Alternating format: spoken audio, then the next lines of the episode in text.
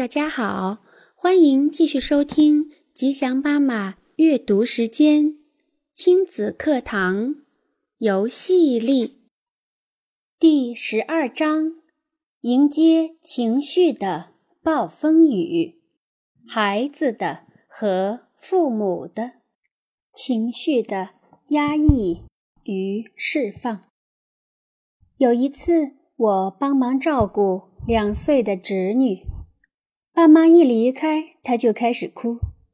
我要过去抱他，他却躲在桌子底下，不让我接近。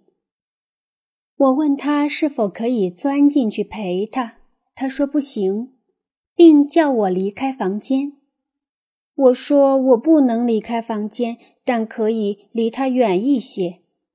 我后退几步。坐在地上，问他是否足够远。他说够远了。我们说话的过程当中，他一直在安静的流着眼泪。几分钟后，他从桌子底下爬出来，坐在我膝上，说：“眼泪就是会这么跑出来的，可不是吗？”我们笑了。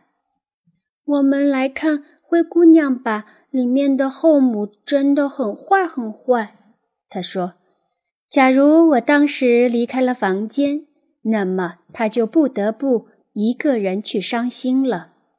但是如果靠他太近，他也会非常生气，觉得我侵犯到他了。眼泪帮他把与父母分离的痛苦都释放了出来。”从而使他高兴地接受了和我在一起的事实。很多成人认为哭泣会使人难过，我想难过的真正原因是我们总在与眼泪对抗。当我侄女说眼泪跑出来的时候，她说出了一个真理：让眼泪流出来很容易，只要。你不去压抑它，很多人为了控制情绪而消耗了大量心神，而且还要求孩子也来步其后尘。但是，不管我们再怎么努力控制情绪，都具有一股向外释放的冲动，结果就是在我们内心发生了一场拉锯战。释放情绪的内在冲动与控制情绪的理性力量相互争斗了起来。过度压抑情绪的人，要么因为再也无法忍受而激烈爆发，要么由于情绪淤积而出现各种不健康症状，如忧郁、焦虑、暴力倾向等。情绪爆发时的行为，表面上看起来确实过于感情用事，但实际上问题的根源却正是情绪在平时得不到足够的表达而引起的。对大多数孩子来说，情绪的释放通常是因为再也控制不住了。这就是为什么孩子在深夜或者发烧时会表现得更情绪化。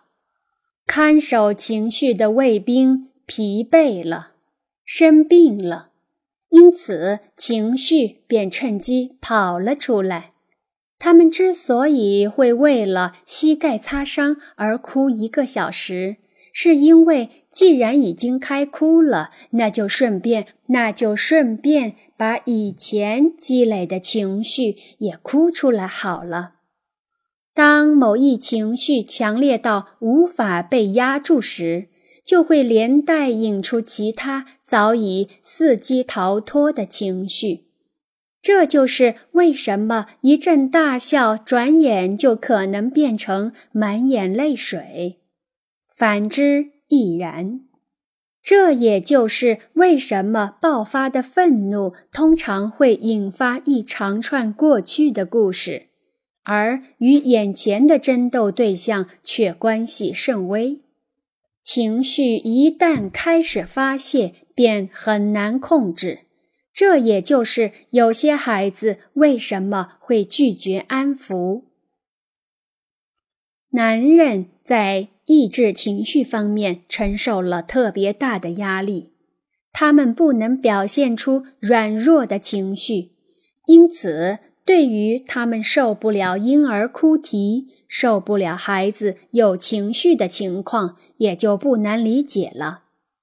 一个针对大学男生的研究发现，他们对婴儿哭泣录音的反应比听到火警铃声还要痛苦。如果这时让他们喝酒，他们会比听到其他噪音的男生喝得更多。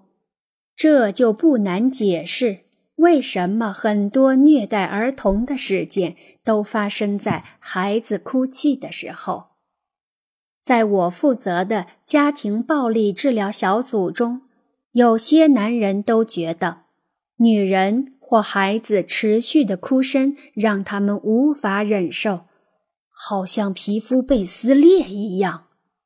显然，那些男人的暴力行为只能导致哭声更大、时间更长，进而使男人更不择手段地制止哭声。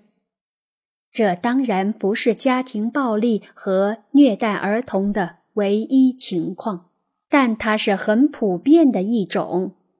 在没有暴力的家庭里，眼泪和脾气仍然会强烈到让人失去理智。许多人会用尽办法来让哭声消失：贿赂、威胁、嘲笑、请求。斥责、隔离、妥协。如果我们可以接纳这些情绪，让他们自然的表达出来，反而会起到事半功倍的效果。让眼泪流完，结果会使每个人都好过一些。